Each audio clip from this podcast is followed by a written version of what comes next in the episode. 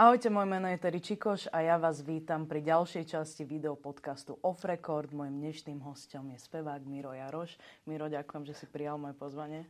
Ahoj Terry, teší ma, že si ma pozvala a pozdravujem všetkých, ktorí to sledujú. Ako sa dnes máš? Povedz. Super sa mám. Ehm, podarilo sa mi síce zaparkovať na druhý krát, pretože mm-hmm. máte tú vrátničku, ktorá ma vrátila, že pán Jaroš naspäť, nie ste úplne presne v strede tých dvoch čiar parkovacích a máme to tu dosť úzke, keď príde niekto ďalší, tak vám buchne dverami do auta. Tak som bol preparkovať, ale zároveň eh, som si povedal, že aké to je milé, že tu máte takú pani vrátničku, ktorá sa zaujíma o všetkých, aby sa mi nič s autom nestalo. Takže som preparkoval a to som mal hneď také na ráno. Stihol som sa dnes naraňajkovať a hlavne sa teším, že už som zdravý lebo veď som eh, teraz som mal nejakú chorobu, ktorá ma dokonca tak dala dole, že som musel ležať. Takže som rád, že vidím ľudí konečne. No jasné, tak teraz je takéto obdobie, kedy sú všetci v podstate chorí, aj so mnou sa to tiahlo asi mesiac, ale už, chvála Bohu, všetko v poriadku. No a kedy si ty zažil taký ten svoj prvý dotyk s hudbou? Kedy si to zažil? Mm, ja si to nepamätám až tak veľmi, ale moja mama hovorí, že to bolo úplne, že keď som bol ešte malý, že som v dupačkách, tak som stal v postielke a nekričal som, ale som spieval vraj od mala. Takže asi už vtedy. A tak naozaj to prišlo asi v puberte, alebo tak nejak? Že Celý čas to... som spieval, nie. Uh-huh. Ja som práve, že mm, z detstva, čo si pamätám, také úplne ranné spomienky, že ja doma stále spievam a naši mi stále hovoria, už buď ticho, nedá sa to počúvať, konečne tu potrebujeme kľud v tomto dome. Takže to si pamätám, takže, najviac, takže ja som podľa mňa, mi to bolo také nejaké prirodzené, že som stále vyspevoval. Tak to je, si myslím, že základ každého speváka takto, že to ide už od malička. Môj brat je zrovna taký, že on stále spieva, stále spieva. Ja už hovorím, že buď už ticho, prosím ťa, že ja už to už... Teraz to už je také, že keď robí muziku, tak si veľmi váži to ticho, keď je. Aha. Že môže si na chvíľu tak oddychnúť od všetkého. A kedy to prišlo v tvojom živote tak, že tomuto sa chcem venovať aj profesionálne a chcem to teda do, dosiahnuť na takú mm. profesionálnu úroveň? Neviem, či bol taký zlom, že som si uvedomil, že odteraz to chcem robiť nejako profesionálne. Vždy od mala som, si, som stal pred zrkadlom a spieval som si, myslel som si, že som Michael Jackson, alebo Prince, alebo George Michael a všetky tieto moje idoly, ktoré som vtedy sledoval a chcel som byť aj ja spevák. Tak nejak som to vnútorne cítil. A potom som čítal samozrejme v rôznych časopisoch, že ako na to, čo mám robiť. A zistil som, že spievať si len tak doma na záhrade alebo v detskej izbe nebude stačiť. Mm-hmm tak som potom eh, našiel chlapika, ktorý mal nahrávacie štúdio, Janko Sikora sa volal, mm-hmm. bolo to v Žiline a za ním som zašiel. A on mi vlastne povedal, dobre, tak musíme najprv zohnať niekoho, kto ti spraví hudbu, aby si do čoho mal spievať. Lebo čo bolo také zvláštne, že ja už som si vedel relatívne malý, okolo 10-12 som, ale už som skladal vlastné mm-hmm. pesničky, hej, že aj melódie, aj texty nejaké a potreboval som niekoho, kto mi to dá dokopy, lebo som nevedel hrať na žiaden hudobný nástroj. No a tento Janko Sikora mi pomohol, zoznamil ma s Mírom Balovičom, ktorý mi spravil nejaké podklady a ja som nahral prvú pesničku. Vtedy bola tá doba dance flooru, mm. letel MC Riga, Barbara Maduár a všetky tieto kapely a ja som to miloval, čiže to ma tiež tak ako si motivovalo a inšpirovalo, tak som poprosil moju sestru, že ona bude speváčka, druhú kamarátku z, z kresťanského zboru Katku, že ty budeš tiež speváčka a boli sme taká štvorka aj s tým Mírom, ktorý hral na tie hudobné nástroje a chodili sme po prvých kluboch. Dokonca sme vtedy vyhrali aj hitparádu v Žilinskom rádiu s pesničkou Kamen si sa mhm. volala. Mm-hmm. Dodnes si to pamätám, lebo si pamätám, aký som bol vtedy na nás strašne hrdý. A potom sme chodili po kluboch, niekde na nás hádzali jednokorunačky. Nie vždy to vyšlo dobre, tak nebudem hovoriť, že hneď to bolo fajn. Takže veľké boje tam boli s egom, že či to naozaj znova chcem alebo nechcem, že vnútorne som bojoval s tým, že či toto naozaj je to, čo chcem, keď som sa cítil taký zranený alebo vysmiatý. A, ale ráno som sa zobudila znova to tu bolo a zase som chcel spievať. Takže asi mi to je dané. Keď si, ak si videla taký film, že Sestra v akcii, no, jasno. Sestra akcii dvojka, uh-huh. tak to ma veľmi dotklo, dotklo sa ma ten film, lebo tam akurát hovoria, že ak sa ráno zobudíš a spievaš, tak si spevák. Ak sa ráno zobudíš a maluješ, tak si maliar. Jednoducho, bez ohľadu na to, čo si kto myslí. Takže ja som asi ten typ, že ráno sa zobudím a spievam. No. A potom prišla nejaká tá éra toho superstar. To prišlo až potom to celom, hej? Keď si spievala Joj, tak. To bolo to ešte veľa vody pretieklo. To som mal ešte chlapčenskú kapelu Aha. potom potom som eh, všetko možné skúšal a nedarilo sa mi, nevychádzalo to až nakoniec. To stroskotalo na tom, že dobre, uh, uh, budeš si musieť zarobiť na kvalitného producenta. Tak som zavolal um, producentovi, ktorý ešte dodnes funguje na hudobnej scéne, uh, Peťovi Grausovi, s tým, že on mi povedal, že koľko by asi stala produkcia nejakého treku a tým, že som na Slovensku tak nevedel zarobiť, tak som sa rozhodol, že pôjdem do Izraela, Áno. lebo to mi ponúkla agentúra ako prvú možnosť, kde môžem vycestovať do zahraničia a relatívne rýchlo si zarobiť na toho producenta. Tak som išiel, kde som pracoval som tam na farme, do Izraela som sa tak zamiloval, že som tam zostal 4 roky a tak som hudbu zase snažil sa robiť tam. No a potom mi kamaráti písali z tej chlapčenskej kapely, ktorú som mal. Peťo Bátor sa mi ozval, že bude nejaká superstar na Slovensku, že možno by si mal prísť uh-huh. sa ukázať. A ja už som Superstar poznal v tej izraelskej verzii, uh-huh. lebo tam sa to volalo, že narodila sa hviezda uh-huh. a sledoval som to pravidelne. Tak som asi vedel, do čoho idem. Bolo to ale také veľmi ťažké rozhodnutie, lebo predstav si, 4 roky tam žiješ no. a teraz uh, zanechať tam všetko. už som mal kúpený aj nábytok, ja neviem, rýchlo nájsť niekoho iného, kto za mňa pôjde um, prenajom riešiť uh-huh. a tak ďalej, aby to bolo fér aj voči tomu, čo mi ho prenajímal, byt. A teraz, dobre, už som si to zariadil a teraz nebola letenka.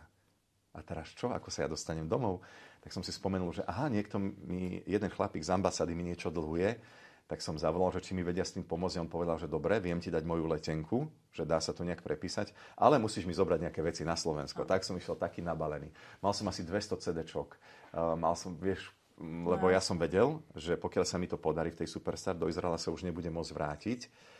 A chcel som byť na to pripravený, aby mi tam nezostali veci, ktoré som mal rád. Takže bolo to veľmi zvláštne a naozaj uh, som v tej Superstar potom postupil. Úprimne, Myslím si, že to nebolo ani tak kvôli spevu, ale kvôli tomu exotickému zjavu, ktorú, ktorý asi televízia v tej dobe potrebovala. Lebo ja hovorím, že ja som sa naučil spievať v rámci svojich vokálnych možností až možno dva roky po vypadnutí zo Superstar. Takže uh, neviem akým zázrakom, ale dostal som sa tam a veľmi som sa z toho tešil. Ono, tá Superstar v tej dobe bola taká, že pre ľudí to bolo veľmi nové tu na Slovensku, pretože mm-hmm. nič také nevideli, že naozaj to sledovalo celá republika to sledovala v podstate. Počul som o tom. No, aj. že to, to muselo byť obrovské. Že vtedy zažiť také niečo, že ťa no. naozaj no. ľudia poznali, že všetci. Vtedy, lebo dnes už tie súťaže, to už je také, že ľudia to selektujú rôzne. A tak, ale vtedy to bolo niečo nové, niečo nepoznáme. Tak. No teraz už je to bežné, áno, Hej. že už to nemá takú výnimočnosť. Ale poviem pravdu, že ja som to tak nevnímal tým, že my sme boli v nejakej bubline, Stále sme boli zatvorení na hoteli niekde, uh-huh. čiže my sme neprišli do styku reálne s verejnosťou, že ako nás vníma až po vypadnutí, uh-huh. kedy to bolo hrô, hrôzo strašné. Ale akože teraz bez srandy, si predstav, že chceš žiť normálny život ako predtým, ideš do električky. Prenajali sme si s Katkou Koščovou vtedy byť na dlhých dieloch. Uh-huh. A teraz, e, ako náhle sme tam nastúpili, tak všetci ľudia sa hrnuli k nám, ťahali nás za vlasy, a vtedy to nebolo ešte také, že boli mobily, že môžeš si odfotiť. Áno. A tak, vieš, vtedy to bolo celé také oveľa vzácnejšie. Áno. Aj tá doba bola úplne iná. Takže som pochopil veľmi rýchlo, že aha, toto je byť ten spevák a vôbec sa mi to nepáčilo. Som dostal nejakú fóbiu z mhm. ľudí a dva roky som strávil iba tým, že som bol zatvorený v izbe medzi štyrmi stenami a presúval som sa iba taxikmi. Takže nebolo to také, že úplne, že obdobie, ako si niekto myslí, že wow, vy ste boli slávni, mali ste peniaze a tak áno, to je tá príjemná časť Hej. tej popularity, ale potom si uvedomíš po nejakom čase, že prišla Superstar 2, už aj ten záujem opadol, už ľudia nás nechceli vidieť ako atrakcie zrazu na firemných podujatiach a teraz rozmýšľaš, čo s tým? Máš meno, ktoré ti šovka dala, no. ale teraz tým meno musíš potvrdiť. No. Potvrdiť alebo sám robiť a vytvoriť si vlastný imič a svoje niečo vlastné. No a ja som vtedy začal vlastne tvoriť na novo a začal som od znova. Toto je zaujímavé na tých speváckých súťažiach a ja som bola v jednej a vlastne to je, to je to, že človek tam zažije strašný úspech, niečo obrovské a zrazu sa vypnú kamery a vlastne si tak človek povie, že, že čo to bolo, že to je realita, alebo že čo sa no. deje, že vlastne to, to je celé, je to také akože hrané, ale samozrejme človeku to dá nejaký ten kredit v tom, že OK, teraz ťa poznajú ľudia, ale teraz to musíš chytiť a niečo s tým urobiť. Že teraz robiť tie skladby, vedieť, s akými ľuďmi človek chce robiť, aký žáner, že čo. Presne tak. Že toto, že veľa aj mojich akože kamošov, čo tam boli so mnou, tak e, nevedeli presne. Tak ja som tam išla s tým, že som vedela, čo chcem robiť, že už som mala nejaké skladby, ja som chcela len ako keby to mm-hmm. priniesť na nejakú akože ďalšiu úroveň, že aby ma ľudia spoznali, aby to malo nejakú viditeľnosť a tak, ale ostatní tiež nevedeli, že čo presne chcú. Boli tiež takí, že, že zrazu veľká sláva, niečo že veľký záujem, ale to veľmi rýchlo ako keby, lebo hneď bola ďalšia súťaž. A takéto, že strašný to už kolobeh. No. no my sme mali šťastie v tom, že tá súťaž bola tak, tak veľký fenomén, že sme vlastne všetci finalisti dostali zmluvu na to, že môžeme nahrať album. Uh-huh. A vlastne tým pádom, že ja som vypadol aj šiestý, tak mi to vôbec neprekážalo, lebo už sa tak v zákulisi hovorilo, že každý z nás dostane tú možnosť nahrať album. A to je vlastne, prečo som sa prihlásil, že som chcel nahrať ten album. Uh-huh. Takže mne sa to splnilo a z toho som mal veľkú radosť. Bola to ešte doba, kedy sa CDčka veľmi dobre predávali, ano. čiže zakrátko som si zavesil na stenu platinovú platňu za predaje prvého albumu Exoterika, ktorý som nahral v Izraeli tiež lebo som bol tak vtedy v tej dobe taký nejaký ovplyvnený tou kultúrou, úplne inú muziku som počúval. Ale zase na druhej strane, povedzme si, že tá popularita tej showky mi dobre predala album, uh-huh. ale rádia veľmi nadšené neboli, pretože uh-huh. predsa len ten album neznel tak pr- slovensky, uh-huh. aby im do toho playlistu zapadol. Tak, um, tak som, ako som hovoril, že začínal od znova a potom prišiel vlastne single Tlaková níž, ktorý sme spravili s Randym Gnepom, ktorý ma vlastne dostal už do fanrádia a prejavilo o tom záujem aj iné rádia a to som sa tešil, že vlastne až vtedy, to je úplne je to iné, keď za niečím stojíš, že keď ťa vytvorí nejaká show a ty sa môžeš cítiť ako nejaká hviezda. Áno, dobre, ja som mal vtedy 26 rokov, ale aj mnou to zamávalo, nebudem Jasné, klamať. Samozrejme. A po, t- po tých dvoch rokoch, keď vieš, že svojou vlastnou prácou si sa niekam dostal a to je úplne iný pocit ťa hreje, a úplne inak sa človek cíti, inak je motivovaný, inak je na seba viac hrdý a tak. Určite áno. A ja by som sa ešte vrátila k tomu Izraelu, že ako ty tam notíš tú kultúru, čím ťa tak zaujala aj ľudia, tak ako to tam je? Ja som tam nikdy nebola. No ja som tam tiež predtým nikdy nebol a nevedel som, čo môžem od toho mhm. očakávať. Uh-huh. Jediná vec, čo som vedel pred tými 20, 22 rokmi, keď som tam išiel, bola to, že je to svetá zem uh-huh. a poprosila ma starka vtedy, aby som jej doniesol trošku z tej svetej zeme a možno nejaké patričky alebo rúženec odtiaľ a tak. Tak som nevedel, čo od toho môžem očakávať. No, prišiel som tam, hneď nás zobrali na farmu, kde sme fakt, že ťažko mhm. pracovali. Uh-huh museli sme strihať hrozno, vinič teda, aby bol pripravený, aby dobre zarodil. Uh-huh. Potom neskôr kvety, keď nebola práca. A hlavne sme boli od 5. rána do nejakej 7. večer na slnku. Uh-huh. A ja som nebol zvyknutý na také slnko a takisto uh-huh. moji ďalší kamaráti, ktorí tam boli. Takže veľmi rýchlo sa to odrazilo aj na tom, že sme mali plus giere na tvári a takže nebolo to veľmi príjemné. Ale keď si spomeniem, že ako ma v tej dobe hnala tá túžba zarobiť si, že vydržím všetko, len aby som z toho producenta mohol dovoliť a nahrať a mohol žiť ten svoj sen tak uh, bolo to krásne. Pamätám si, ako som prvýkrát videl more vtedy. Uh-huh. Utekal som po pláži, mal som Volkmana na ušiach a ako som mal zimomriavky, som sa, mal som pocit, že sa vznášam. Že som prišiel niekde do raja. A veľmi vyho- mi vyhovovalo to, že ľudia tam boli veľmi farebne poobliekaní, že boli hluční, že sa zabávali na ulici, čo som vlastne predtým ani na Slovensku nikdy nezažil a nepoznal. Uh-huh. A veľmi sa mi to páčilo. Taká sloboda a ten spôsob života, napriek tomu, že tam bohužiaľ tá krajina je skúšaná tými teroristickými útokmi, že tam to nie je úplne bezpečné, tak som toto napríklad vôbec nepocitoval, že oveľa viac na mňa pôsobila tá radosť ľudí zo života, než takáto hrozba. Ono je zaujímavé to čaro tých obyčajných vecí, ktoré človek ako keby zažije, že každý sa náhli za niečím, ale najväčšie vlastne radosti sú z týchto vlastne vecí, keď človek zažije, mm-hmm. naozaj vidí, počuje. Úplne. Spozná tých ľudí. No. Áno, presne ako hovoríš, sa s tebou stotožňujem. Je to ten... Eh, tak ako som hlúpo veľmi... Nie hlúpo, no tak už nehovorím si, že som bol hlúpy, hej, lebo tak to je nejaký posun. Hej, samozrejme. A um, ako som si myslel, dobre teraz, môj idol bol Peter Naď, Miroš Bírka, takto z tej slovenskej scény a vždy, keď sa písalo o nich v médiách, tak to mal som pocit, že wow, títo ľudia majú kopec peňazí, majú auta, majú vlastne jednoduchý život. A ja tam na tej dedine trháš burgyňu, presliepky, tam a jednoducho ten tvoj život je úplne iný a máš nejaký sen. A ja som, som sa tak na nich pozeral a keď som prišiel do tej Superstar, tak mal som dojem, že tým, ako sa ľudia ku mne správali, či už na ulici, ako mi dali pocítiť, že asi som niekto, tak som sa dostal na nejaký taký vršok, na nejaký taký kopec, na nejakú horu, kde mi chvíľku bolo dobre, ale potom mi veľmi skoro začali chýbať tí ľudia, ktorí, ktorých som vnímal, z ktorých som vlastne prišiel, medzi ktorými som žil. A bola Také to... naozajstné väzby, áno, tie tá, ozajstné. áno, áno, to, no. objatia, Objatia, rozhovory s niekým, kto ti rozumie a tak. A toto mi strašne chýbalo. Takže ja som bol veľmi rád, že som sa pomaličky z tej hory dostával dole a znova som sa dostal medzi tých ľudí, medzi ktorými mi bolo dobre a až tam som vlastne zistil, že zrazu dokážem písať pesničky. Zrazu sa mi oveľa ľahšie textuje. Zrazu mám čo povedať. A to bolo také krásne na to.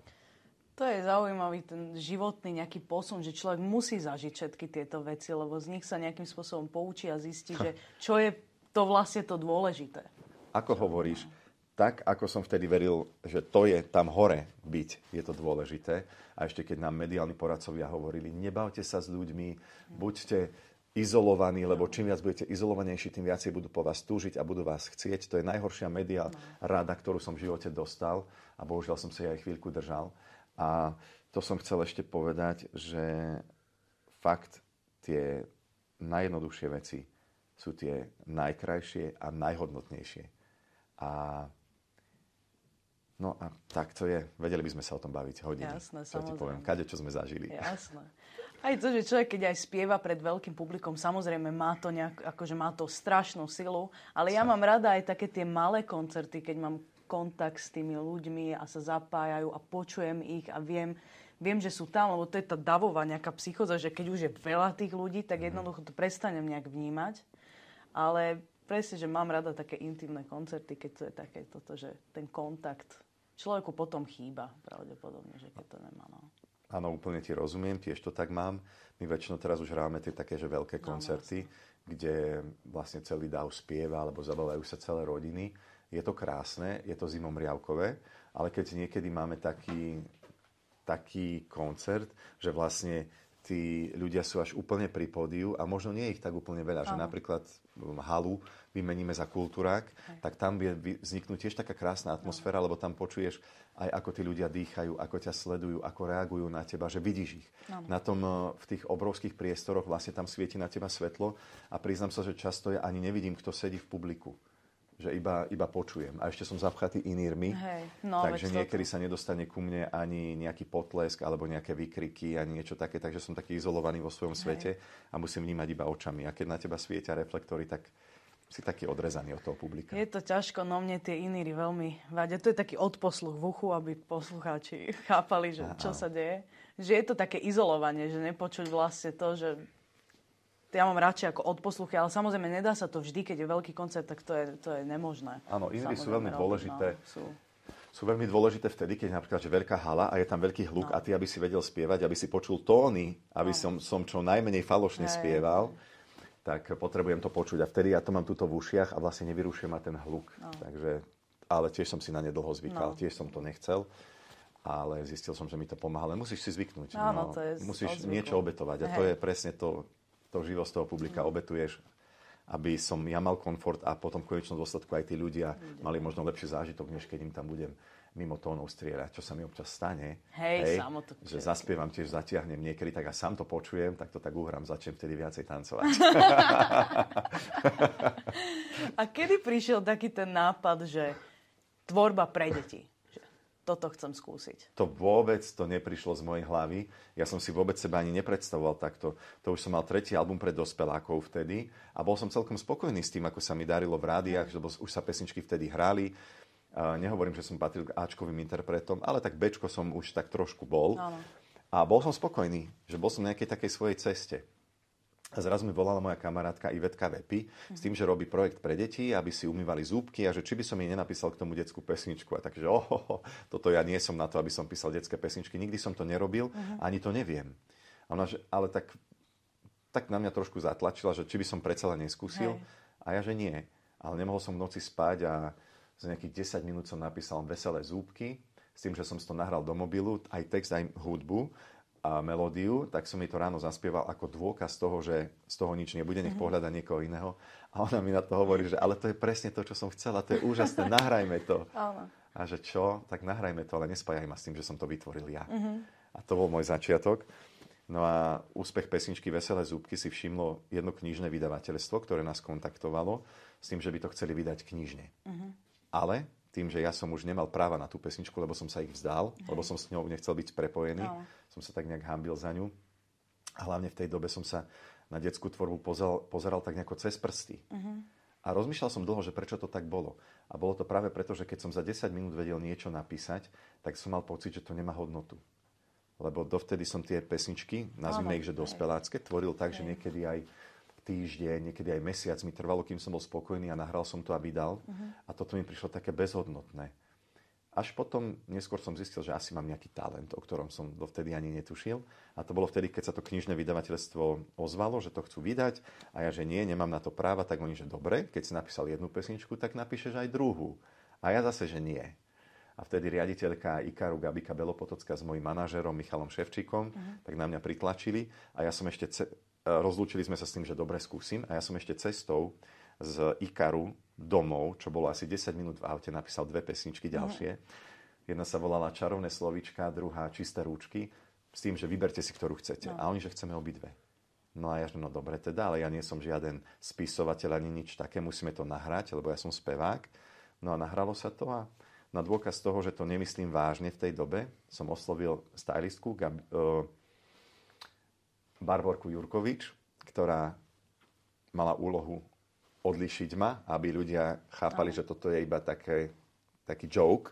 Hej. Tam mi obliekla žltú košelu červeného motýlika, mne to prišlo dobre, toto ma dosť oddialuje od tej tvorby. Tak uh, som sa tak ocitol v klipe a zrazu prišli ponuky na vystúpenia. A ja, že v žiadnom prípade zase, no určite ja nepôjdem v žltej košeli spievať. Fakt som sa necítil pohodlne a organizátori, že ja hovorím, ja spievam tú dospeláckú tvorbu. Ak chcete veľmi, tak ja vám spravím také okienko s tými tromi pesničkami, oh. ktoré máme v rámci toho. A oni, že dobre, že chcú to aj tak. Tak ja som 40 minút spieval dospelácké veci a potom tri uh, detské pesničky a to bolo veľmi zvláštne, lebo to publikum bolo tak zvláštne vyskladané. Hej, že keď sme niekde boli. Že som sa necítil komfortne už vôbec. Že zrazu zrazu tam spievam pre dospelých a zrazu tie detské pesničky, zrazu, uh, tí, tie deti nezaujímali tie dospelácké a naopak. Oh. Eh, v tej dobe. A, ale jednu vec som si vtedy uvedomil, že úplne inak som sa správal ja. Aj atmosféra v publiku sa zmenila, keď som spieval tie detské veci. Mm-hmm. Tak dva roky som bojoval so žltou košeľou, potom som ju prijal za svoju a odkedy som sa zmieril aj s touto stránkou svojho ja, tou detskou, že viem písať pesničky pre rodiny s deťmi, tak som vlastne v tom našiel pridanú hodnotu. A to je to, čo som potreboval. V tej dobe som ju nevidel. Ako náhle som pochopil, keď mi rodičia hovorili, že deti si chcú myvať zúbky, ďakujeme ti za to. Prechádzať cez cestu chcú, lebo už vedia, že pozriem sa vľavo, vpravo. No. Stolovanie, čarovné slovička používajú. Tak ja som sa cítil ako užitočný a ten pocit užitočnosti mi dal vlastne vieru aj v seba samého, že som vlastne sa na tú detskú tvorbu prestal pozerať cez prsty. A to bolo na tom také také krásne a fakt ma to drží už 10 rokov. Ja som ti normálne že šťastný. No samozrejme. Ja som úplne že šťastný, že to robím teraz aj. Teraz sme robili nový album a ja sa vznášam. My keď môžeme spiať pre tie rodiny s deťmi. Ja vidím, že tá hudba spája ľudí, že prídu celé rodiny, že to už nie je projekt iba pre deti, ale že prídu celé rodiny, ktoré sa zabávajú, ktoré tancujú s tými deťmi. Tá rodina je pokope a vytvárajú si krásne spomienky. Tak mňa to tak hreje. Ja som... Zimomriavky teraz mám. Fakt je to krásne. A ty si vydal teraz prednedávnu skladbu aj s Rytmusom, že ako prišlo k tejto ano. spolupráci? No, mm, vedel som, že chcem robiť album v štýle 90 rokov, mm. lebo to je tá hudba, ktorú milujem a zároveň som vedel, že rodičia si pospomínajú na tvorbu, Hej. ktorú sme my počúvali, keď sme boli mladší. No a mal som tam jednu pesničku z Mrzlina, ktorú som napísal asi 3 roky dozadu, ale tak bola v šuplíku stále. Hej. A teraz som ju vytiahol na ten album, že sa mi hodí, lebo je to tanečný album a hovorím si, že mohol by som ju niečím aj obzvlášniť a napadlo mi, že pozvať tam niekoho na rep. Uh-huh. A mhm. prvý mi napadol Patrik. Jasne.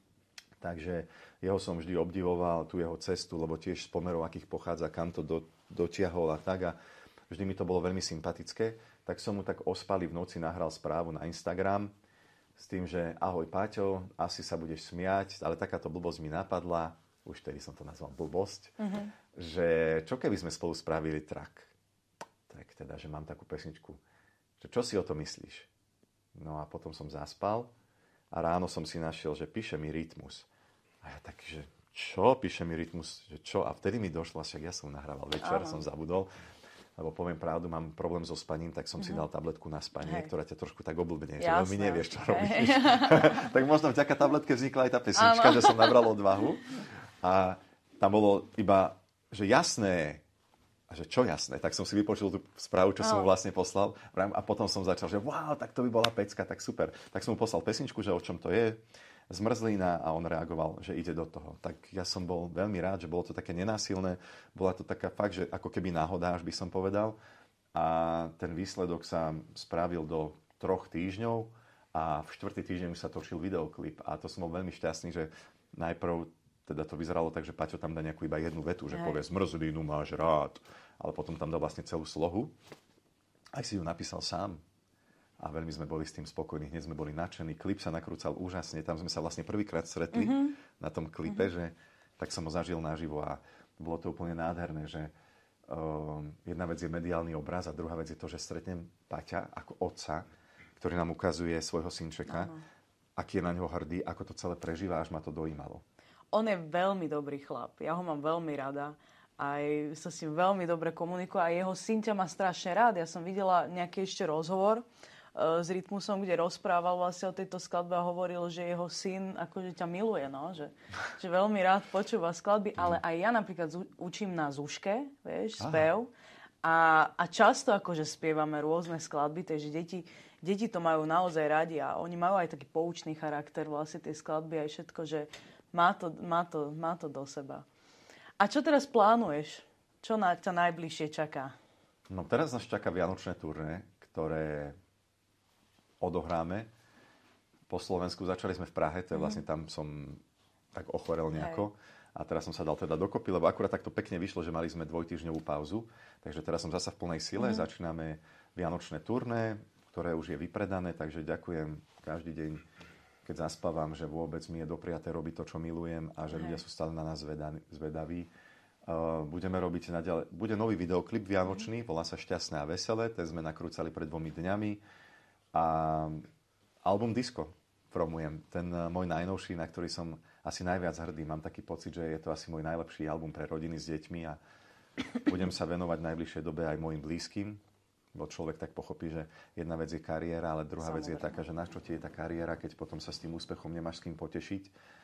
A zistil som aj to, že treba sa starať o vzťahy, o kamarátov, o blízkych ľudí, aby jednoducho ten môj život bol naplnený. Nielen po kariérnej stránke, ale aj po tej ľudskej, aby som bol šťastný. Držím ti palce, Miro, a želám ďakujem ti krásne ste. sviatky tebe aj celej tvojej rodine a ďakujem veľmi že, pekne, že si dnes prišiel a že sme sa mohli porozprávať. Ďakujem, Terry, bol to príjemný ranný rozhovor s tebou. Ďakujem. Miro Jaroš.